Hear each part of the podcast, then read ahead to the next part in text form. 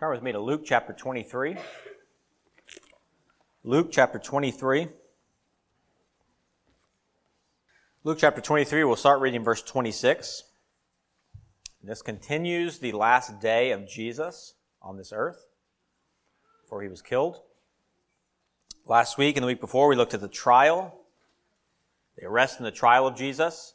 So, on about Thursday night of his week that he died, he was arrested, betrayed, arrested, uh, hauled away to a kangaroo court, which pretended to uh, care about justice, but actually had an agenda.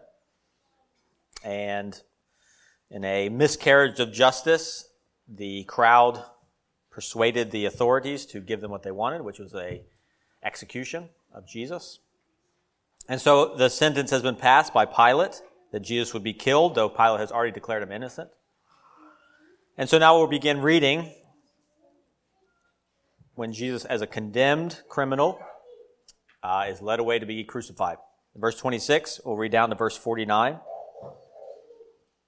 Now, as they led him away, they lay hold of a certain man, Simon, a Cyrenian, who was coming from, from the country, and on him they laid the cross, that he might bear it after Jesus. And a great multitude of the people followed him, and women also mourned and lamented him. But Jesus, turning to them, said, Daughters of Jerusalem, do not weep for me, but weep for yourselves and for your children. For indeed the days are coming in which they will say, Blessed are the barren, wombs that never bore, and the breasts which never nursed.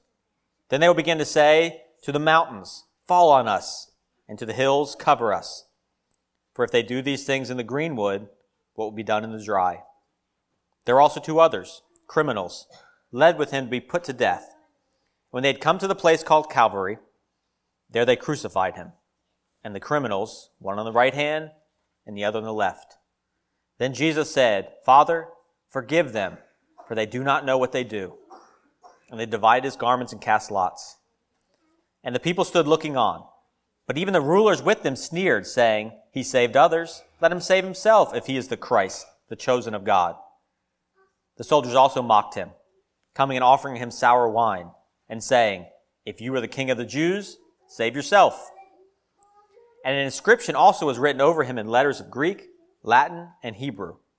This is the King of the Jews. Then one of the criminals who, was, who were hanged blasphemed him, saying, If you are the Christ, save yourself and us.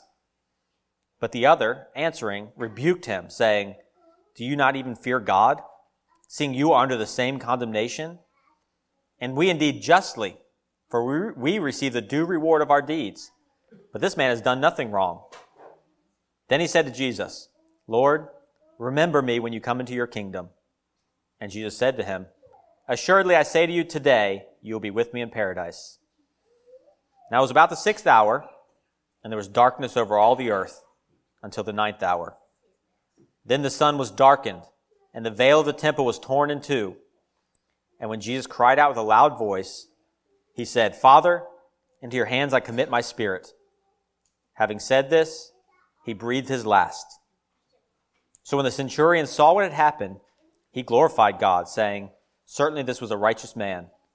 In the whole crowd who came together to that sight, seeing what had been done, beat their breasts in return. But all his acquaintances and the woman who followed him from Galilee stood at a distance, watching these things. So this is it. This is the end of Jesus' life. The darkest moment on earth darkest moment that ever was and that ever will be. The one time in the entire history of the world that a truly innocent person suffered. People ask, why do bad things happen to good people? Well, they only happen to bad, oh, bad things only happen to a good person one time, right here. There's only one good person, and this is him suffering. So, most of the time when people think about Jesus, they think about modeling their life after Jesus. What would Jesus do? Right? We've heard the phrase WWJD, the bracelets. And of course, Jesus is the perfect model. He's the perfect example. But this passage is not about following Jesus. This is about Jesus. This is about Jesus rising above everyone else as the only and unique and true Savior. It's not be like Jesus. It's you are not Jesus. And this is who he is. So we look at this passage, we're going to see Jesus. See, you don't really know someone until you see them under stress. That's when you know somebody. When you see someone stressed to the point of breaking, how do they react? What are their behaviors when they can't take it anymore? That's where you see true character come out. And so we see Jesus. Who was Jesus really when he didn't have any friends? When he didn't have anything? When he was being oppressed and beaten and tortured? What came out of his mouth then? Sure, when he was in front of 5,000 people preaching, he said nice things. But what about now? And so we see the true Jesus and the true greatness of Jesus when he dies. Everything Jesus had come to earth to do culminates in this passage. This was the point of his arrival. And we see three things here physical suffering, the public humiliation, and the penalty of sin. All about Jesus. Now, there are other characters, but all the other characters serve as sort of foils to show who Jesus is. How would Jesus react to this person, to that person, to this situation? And so the character of Jesus is revealed in different situations and under extreme stress. So look first at the physical suffering. Now, as they led him away, they laid hold of a certain man, to uh, Simon a Cyrenian, who was coming from the country, and on him they laid the cross that he might bear it after Jesus. It was tradition that the, the accused would carry the beams or the cross beam on their shoulder. You can imagine how heavy that'd be, 50 to 100 pounds.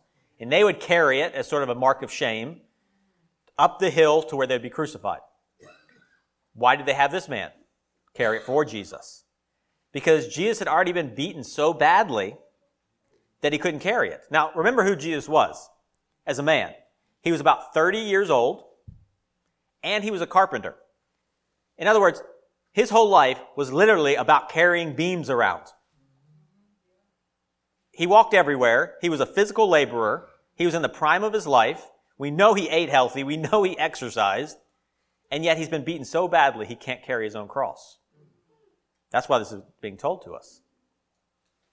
His beating was done with a cat of nine tails, which had leather strips with bits of bone or metal in them. And as they would hit Jesus, as they would hit the accused, this is not just Jesus, it was all people who'd been crucified, the metal and the bone would grab onto the flesh and rip it open, exposing organs sometimes. And then you imagine the blood loss. This is after Jesus has already been suffering psychologically. Remember, he was in the garden praying that he wouldn't die, facing the burden of the entire world, sweating drops of blood, psychologically weakened. Now he's been beaten, so he's physically weakened. So Simon is chosen. Now, it's interesting who this man Simon was. Why is he in the story?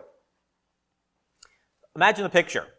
There's a crowd. There's three prisoners being led to be crucified. One is the most popular man in Israel, Jesus. He stumbles. He can't carry the cross. The Roman soldiers who couldn't care less about anybody. They're foreigners who've come to oppress the nation, to keep order. They realize Jesus can't do it. He may die at the spot. So they look around to grab someone to help him. And who do they pick? Who do you usually pick? The guy who stands out. So they pick Simon. Now, Simon was a Cyrenian. That's modern day Libya, North Africa. And it says he was coming in from the country. In other words, he looked different. He was black. He wore different clothes. He was a foreigner. And so the Roman says, You're different from everybody. No one really care about you, right? You come bear the cross for a criminal. A shameful act. You can imagine the blood on the cross, having to walk out, it may appear that you're the criminal. So they pick the one person that would be different from everyone else and cause a less amount of problems. Now, what, what's happening? This sounds terrible, doesn't it? Unless you know who Jesus is. If you were there and you saw Jesus stumble, what would you do? Wouldn't you want to help? Simon has been chosen by God to be in this spot at this time, so he has the privilege of carrying Jesus' cross. This is not a punishment for Simon. The Romans thought it was a punishment. You see the theme? The Romans try to punish, and God uses it to bless, just like Jesus. So they pick out Simon in order to basically punish him for being an outsider, to being a foreigner, for looking different. And God says, You get to carry Jesus' cross. And everyone for the next thousands and thousands of years will know your name as the man who walked behind Jesus bearing his cross. What a privilege, what a blessing. And in Mark, they, when they tell the story, they say Simon the Cyrenian, father of Rufus and Alexander. Now, who's Rufus and Alexander, and how did Mark know about them? Paul mentions Rufus in Romans 16. In other words, this man's sons were part of the church. They grew up and became part of the believers. They were known by name. Can you imagine Simon telling the story to his kids? The blessing that they received by knowing it's not just sort of a third hand story. Simon says, I was there. I wasn't with the mockers. I was carrying the cross. So when God says, let someone suffer, he makes it into a blessing. And that's what Christianity has to be seen as. The world oppresses and God blesses. Through the oppression. He says to the mourning women. Now, these women weren't his followers, so the great multitude of people followed. These were sort of uh, pious, devout women in Israel who would follow young men who were being crucified to lament the fact that they were dying. To die a young man was a terrible thing. Still is a terrible thing. To be crucified as a young Jewish man was terrible. No more kids, no more family. To be, a, see, this is oppression, right? The Romans invaded and were now killing the people. The government authorities were hauling off young men to be killed. And so these women would follow them and mourn and lament and say, It's terrible that he's being taken in the prime of his life. But Jesus says, in his moment when he's so weakened and beaten that he can't even carry his own cross, who's he thinking of? In the one time in his life when it was perfectly legitimate for him to be thinking about himself, he's the one who's being beaten. He's the one who's bleeding out. And yet he turns to them and says, Daughters of Jerusalem, do not weep for me, but weep for yourselves and for your children. See who Jesus is? Because you know what was going to happen to these women and their children? In about 30 or 40 years after this event, Rome would come back. There was an uprising about 30 years later, and Rome came down with an army to destroy everyone. And they surrounded Jerusalem. And these women and their children were walled up in Jerusalem 500 Jews were crucified every day. They chopped down every tree in the area. These women were killed. Their children were killed. They were starved out, and the entire city of Jerusalem was destroyed. They literally wouldn't leave a stone on top of another. They said about 1.1 million people died. So Jesus says, You think this is bad? You watching me die? Wait till it comes for you. Now, what's interesting is that many Christians escaped that because of this warning and because they were persecuted. They weren't in Jerusalem and they lived. So, what Jesus is saying is if they'll do this to me, a green tree, with support from the people, and the Roman government even supported him, saying he was innocent, imagine what they'll do to you. Jesus is saying, You've got problems coming. He's trying to warn them, he's reaching out to people and saying, Take heed. All while he is stumbling under oppression, bleeding out. And then what happens? He's crucified. Now, crucifixion, we can't imagine it. Until you see it, you can't imagine it. No movie can do any justice to it. It's horrific. It was the most horrific way to die. It was tortured. It was humiliation. You were, you weren't, see, when we think of torture, we think some of a dungeon and a man strapped to a, a chair or a table. This was torture in front of everybody.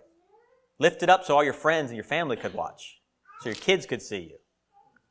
It was so embarrassing that it was not spoken of in Roman circles. There's a, a poet named Juvenal who was critiquing some plays. And he said these plays, these famous plays that he went and saw, he said they're terrible. There was a man named Laureolus who was crucified. And in the play, another man mimics that. And Juvenal says, What if I can never cite any example so foul and shameful that there's not something worse behind? The nimble Lentulus acted famously the part of Laureolus.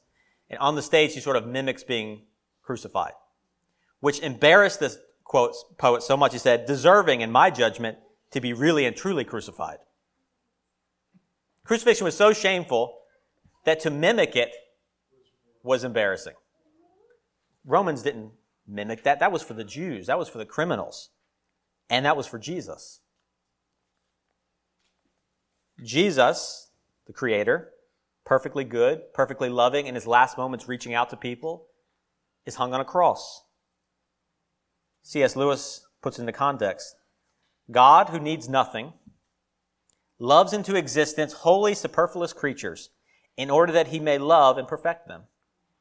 He creates the universe, already foreseeing, or should we say seeing, there are no tenses in God, the buzzing clouds of flies above the cross, the flayed back pressed against the uneven stake, the nails driven through the mesial nerves, the repeated incipient suffocation as the body droops, the repeated torture of back and arms as it time after time, for breath's sake, hitched up.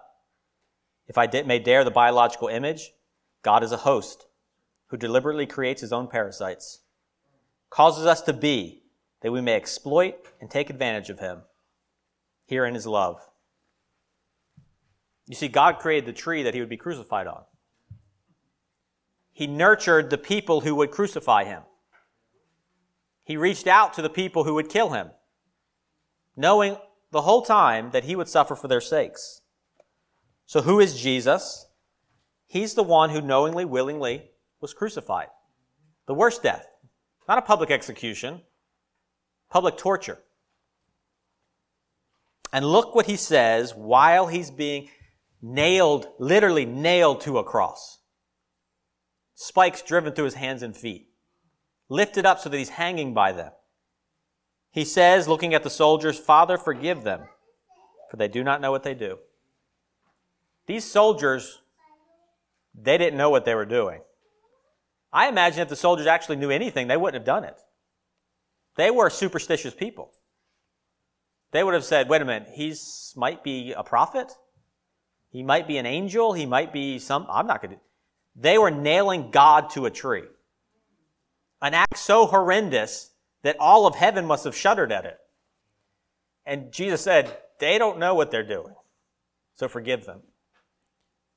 Can you imagine that? As someone tortures you, as they cut you open, as they stretch your body out, you say, they don't know what they're doing. Let them go for this one. Don't make them pay for this one. That's who Jesus is in the very moment when he's being tortured the most. He forgives the soldiers. But you see, the physical suffering was only part of it. As many of us know, physical suffering can often be endured. It's the psychological suffering that can't be. You've heard some people say, I'd rather take a beating than go up in front of these people. I'd rather physically suffer than be humiliated. But with Jesus, it was both. So he physically suffered, but he was also public, publicly humiliated. Notice how the Bible points out the humiliation of the people. And the people stood looking on, just watching, casually, just standing there, looking at him as he suffers. But that's not enough. And even the rulers with them sneered, saying, He saved others, let him save himself. They mocked him. They laughed at him. They publicly demeaned him. We talked about this last week. Notice how prominent the idea of mocking is in the suffering of Jesus. It's to show that he didn't just suffer physically while everybody was sort of around him, sort of encouraging him. He suffered while they laughed at him, while they demeaned him, while they humiliated him. The leaders, the religious leaders, the respectable, pious churchgoers mock him, embarrassing him. You see, we think Jesus wasn't embarrassed, right? We think God can't be embarrassed. Jesus was embarrassed. He was, a, he was naked on a cross. He was ashamed. He was humiliated. You've been embarrassed, haven't you? Jesus was embarrassed. And the people laughed at him, mocked him. And the soldiers said, We can do that too. So the soldiers mocked him. laughed at him, saying, If you're the king of the Jews, save yourself. If you're so special, why are you on a cross? Then they put a sign over his head, This is the king of the Jews. Can you imagine that? This is the king of the Jews, crucified. What a fool. What an idiot. What a laughable excuse for a man. Everybody gather around and laugh at Jesus. That's what's happening. Even the criminals felt they were better than Jesus. This is how humiliated Jesus is. That the criminals next to him, who were put on either side of him to show that he was nobody special, he didn't get his own crucifixion. He got crucified with other people. Even they said, if you are the Christ, save yourself and us. He was so low that other crucifixion victims felt better than him. They were not as humiliated as Jesus. You notice how bad that has to be?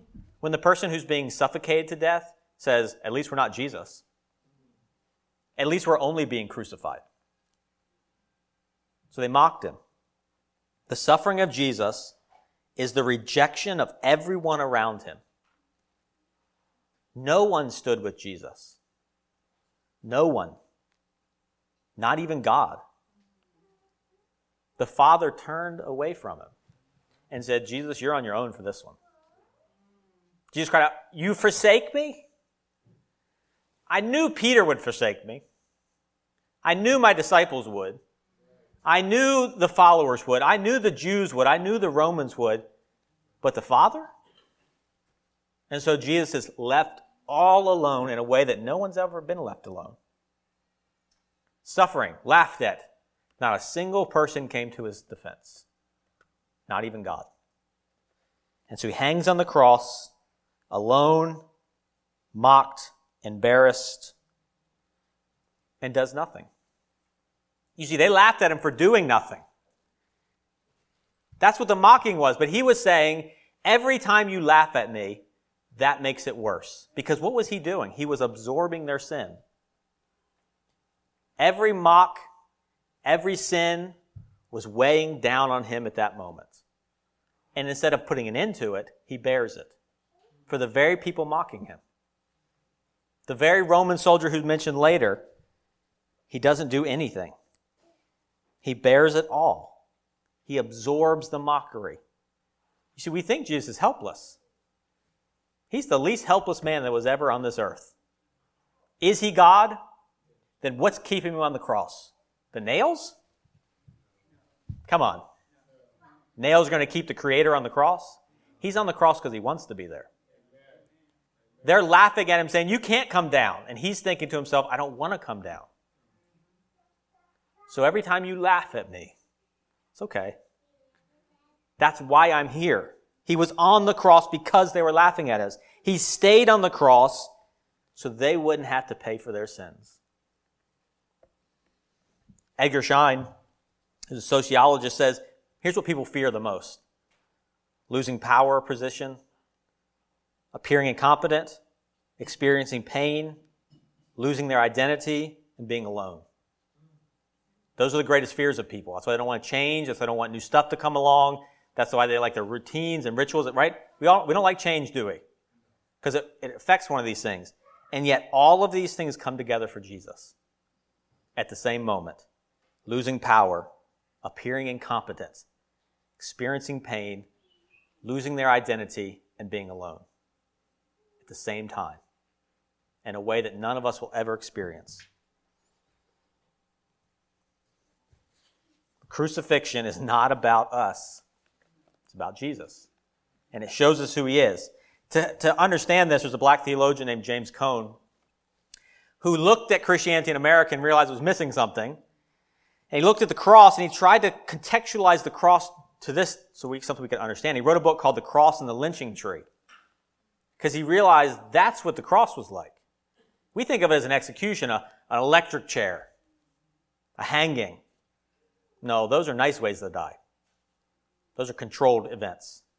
He said it was like the lynching tree. He says people reject the cross because it contradicts historical values and expectations.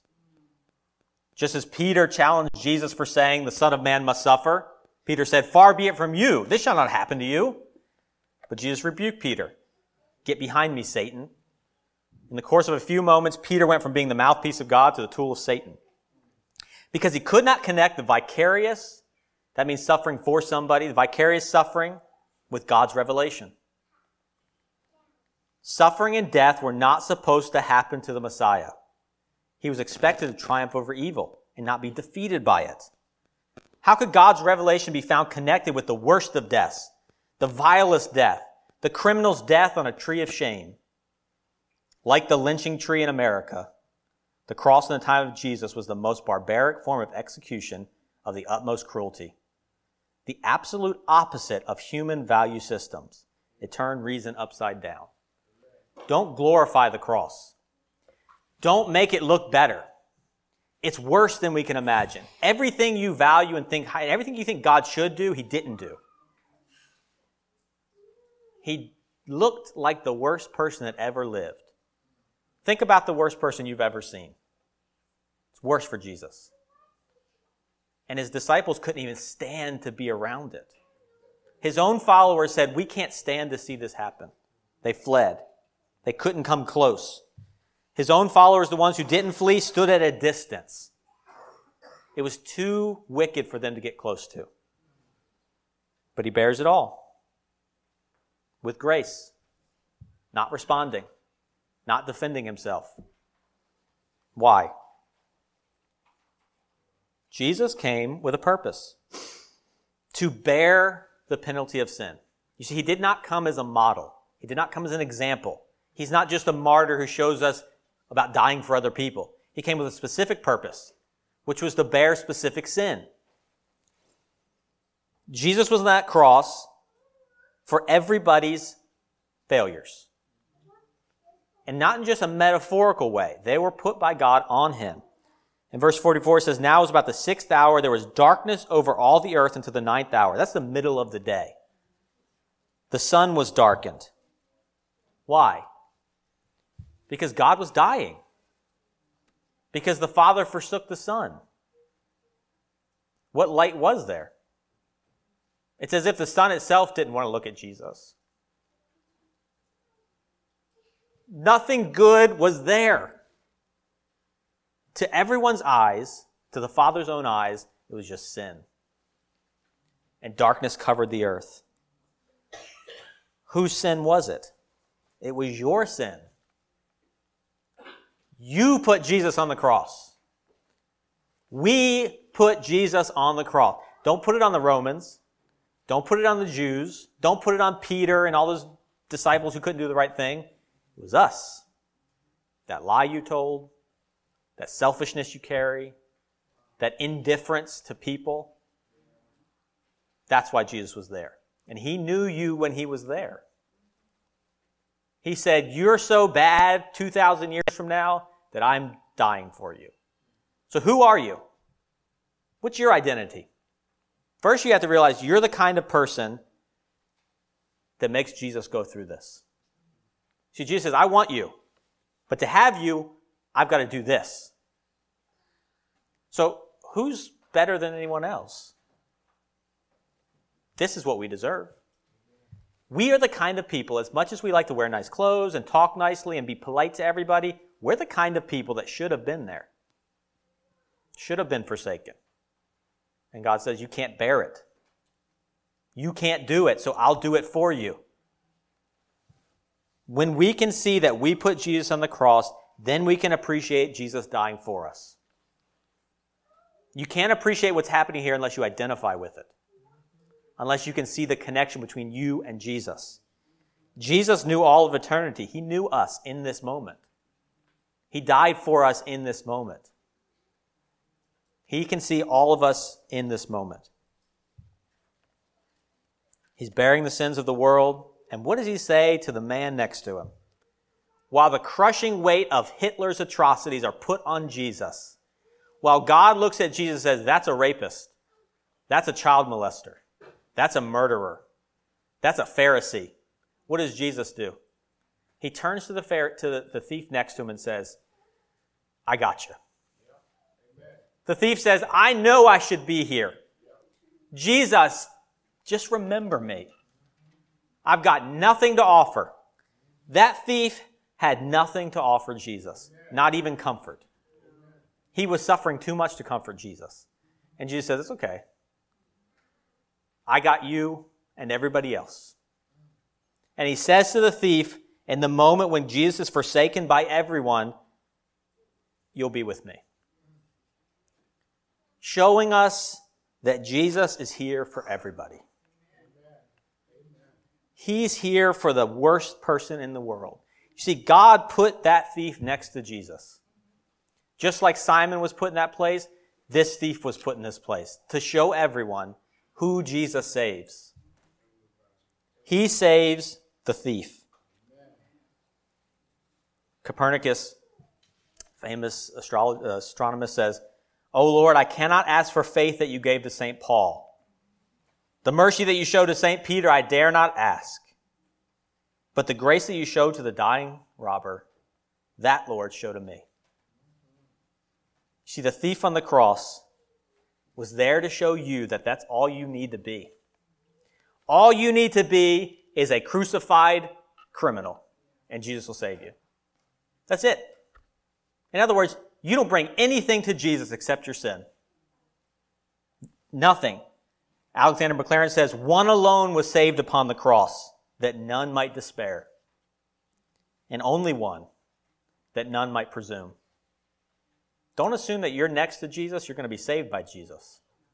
There were two thieves on those crosses. One went to hell and one went to heaven. What was the difference between them? Not their social standing, not their financial standing, not anything about them. They were exactly the same. One said, Jesus saved me, and the other one didn't. Which one are you? Have you said to Jesus, I don't know anything. I don't have anything. I'm nobody. Save me. Or have you said, I'm fine. I can get through this. I'll be okay. I'll work harder. Those are your options. You're no better than those thieves. Not one of us is better than a crucified criminal.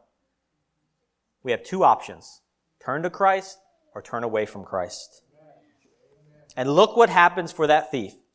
Now it was about the sixth hour. The sun was darkened and the veil of the temple was torn in two. What was this veil? Remember we went through Exodus, we talked about the tabernacle? This veil was huge. Imagine a room like this with a veil that goes from floor to ceiling that was as thick as your hand. What did that veil do? That veil said you can't even look at where God sometimes comes to meet. He just sometimes shows up inside of this room. You can't even look in there. From top to bottom, the veil was rent. Who rent it? Who climbed up 12 feet in the air, 30 feet in the air, and tore something that was four inches thick? It was God. See, this is a historical event that said there's no more veil between the good people and the bad people. There's no more veil between the sinner and God himself. When Jesus died on the cross, he said, I've taken every reason that God would keep you out and taken it on myself. And if I've taken every reason, God can't keep you out. God must let you into the holy place. And the veil was torn in half so that you and I could see God, could talk to God, could say to ourselves, there's no reason in the world that God won't talk to me. Every bad attitude, every sin, every failing you've had, no, that's on Jesus. So now it's just you and God. Buddha's last words strive without ceasing. His very last words, he said, work hard. It's good advice, isn't it? Strive without ceasing, and you will make it. Look at Jesus' last words. And when Jesus had cried out with a loud voice, he said, Father, into your hands I commit my spirit. Having said this, he breathed his last. The very last words were, God, you've got it. Not, hey, everybody, work hard. Hey, everybody, come on, follow me. It was, God, you've got it. Now, this is the moment when God wasn't talking to Jesus, when the Father and the Son were not speaking to each other. What is the Son doing? He's saying, I still trust God. I still trust the Father when it doesn't seem like it. Because Jesus knew that every reason for him being forsaken was a reason for us not to be forsaken. And he put it all on God. He said, God, whatever you want to do. Not my will, but yours. And God's will was that he, was, that he would die. But because his last words were surrender, our last words aren't. Hebrews chapter 10 says, Therefore, having boldness to enter the holiest by the blood of Jesus, by a new and living way which he consecrated for us, through the veil, that is his flesh. His flesh, his actual body. It's not a metaphor. It's not a spiritual thing. It's an actual body that, like the, the veil, was torn in half, physically ripped open. As Jesus says, I got nothing, and God killed him, our way was open. Having a high priest over the house of God, let us draw near with true heart in full assurance of faith. The only hope we have is that this story is true and that it's for us. If this didn't happen, then why does God listen to us? We've got work to do. We better start getting on it and making sure we're good people because it's all on us. But if the story is true, then it's all on Jesus. And our faith is saying, Jesus, what you did was enough. Now, that's hard sometimes because you sometimes feel like God doesn't listen to you. And so you try harder and you say, God, I know I've done a lot of bad things, but please listen to me. That's not boldness. That's pride. That's saying, I'll do better next time so you'll listen to me. You have to look at Jesus dying and say, nothing more can be done. Nothing more needs to be done. God punished Jesus for everything you've done. He can't punish you anymore. If he did this to Jesus, it wouldn't be fair that he did it to you as well. So when we put our faith in Christ, all the punishment goes to Christ and all the blessing comes to us. So then we boldly enter into the holy place where God himself is and we walk in with no fear of being kicked out. God would not punish Jesus for no reason. What's the reason? So that we would not be punished. The more Jesus is lifted up, the less we worry. The more we see Jesus punished, the less we fear. The more we realize that Jesus died for us, the more we trust him. Turn from yourself. Turn from your sins. Turn from your good works and turn to Jesus who died for you. Let's pray.